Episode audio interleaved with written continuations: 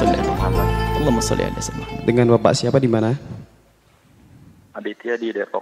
Masya Allah, terima kasih. Sebelumnya mohon untuk diperjelas lagi Pak suaranya. Dan silakan bertanya kepada Buya.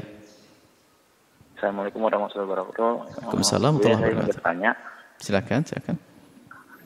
Ah, jadi di kampung saya ini kan tidak mengadakan terawih. Tapi ah, setelah selesai sholat berjamaah isya, tiba-tiba imam mengadakan sholat terawih berjamaah tapi secara diam-diam gitu Bu ya.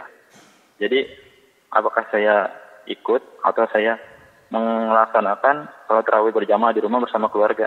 Jadi lebih mengutamakan yang ikut secara diam-diam di masjid atau bersama keluarga di rumah. Seperti itu Bu ya. Dalam kasus semacam ini, jawabannya. di kasus. Baik, baik, baik. Baik, mungkin ini ada hubungannya dengan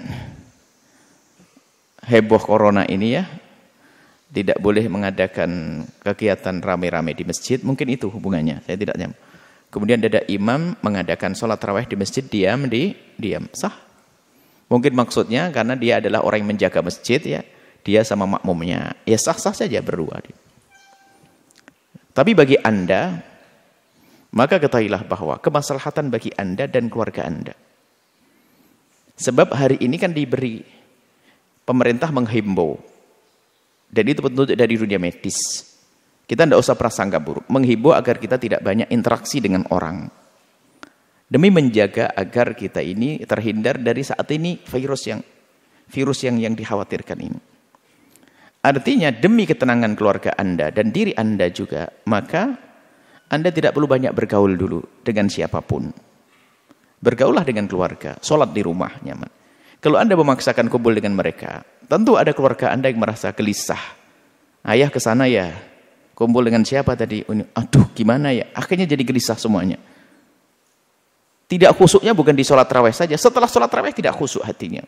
Karena hari ini hari begini, media yang semacam itu. Maka tenangkan hatimu. Sholat di rumah dengan keluarga yang indah. Jadi kalau anda ikut sholat dengan mereka itu suka-suka urusan anda. Tapi jangan suruh orang lain seperti anda. Itu kan tingkat ketawakalan anda saja.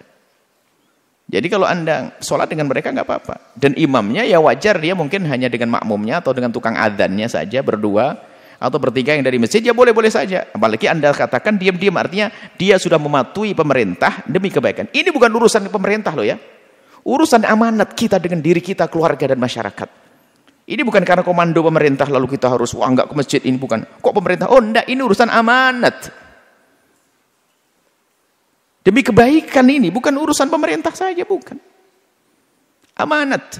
Dan kita harus jujur. Kalau kita nanti kita baru ber, baru kontak dengan orang yang ternyata di situ yang diduga ada virus ini, Anda harus ngomong ke yang lainnya, saya telah begini, tolong jangan dekat-dekat saya. Bisa saja ngomong gitu, jujur. Jangan diam-diam, Allah tahu kok.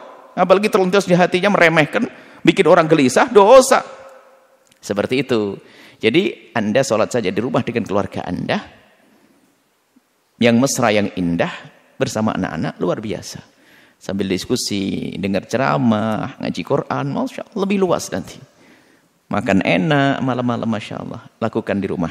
Jangan paksakan keluarga atau diri Anda untuk pergi ke masjid, khawatir nanti akan datang kegelisahan. Wallahu a'lam.